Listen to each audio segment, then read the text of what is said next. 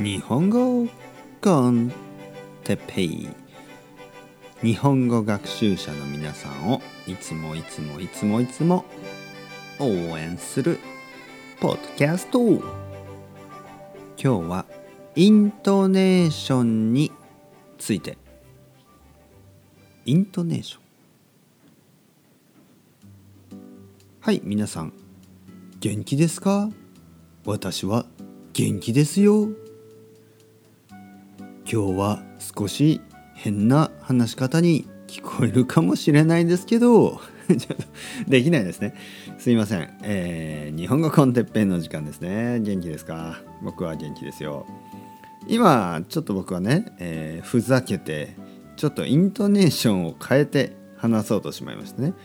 元気ですか？じゃなくて元気ですか？ね。そしたらちょっとなんかまあ東北弁みたいになってしまいましたね。東北弁みたい。に、ね、みたいってことはそうじゃないですからね。あの東北というのは北北の方ですね。まあ北でもいろいろありますけど少しそういう鉛弁ですよね。鉛があるような。今のうまかったかな下手だったかな。まあまあですね。うん。僕はあの九州出身ですね。九州出身。そしてもう18歳から東京にずっといます。だからまあそうですね。僕の僕のあの日本語は標準語ですね。これは標準語。スタンダードなまあ東京とかで話される日本語です。でこのイントネーションと、えー、さっき「元気ですか?」みたいなちょっとイントネーションが違いますね。でイントネーションが変わると標準語には聞こえないですね。例えば「こんばんは」とか「おはようございます」ね、これが東京ですけどちょっとね例えば「おはようございます」とか言うとちょっと「あれ？どこの人かな?」まあ東京ではあんまり聞かないですねそういう話し方を。でも他のエリアではまあそれが普通のところもある。イントネーションはね結構まあ大事ですね。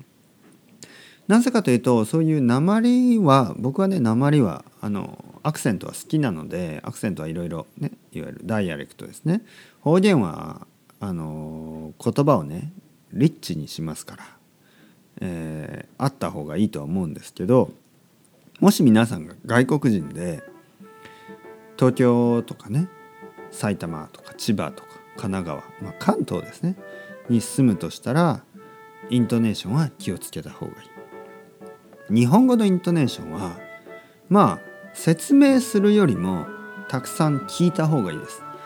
僕の話し方は東京のスタンダードのね、えー、日本語のイントネーションです。だからたくさん僕の話し方を聞いてください。ね？元気ですか？僕はいつも言っています。だから元気ですか？じゃないですね。元気ですか？ですか？僕は元気ですよ。ね、元気ですよ。皆さん、元気ですか？ね、僕は元気ですよ。今日は雨がまた降っています。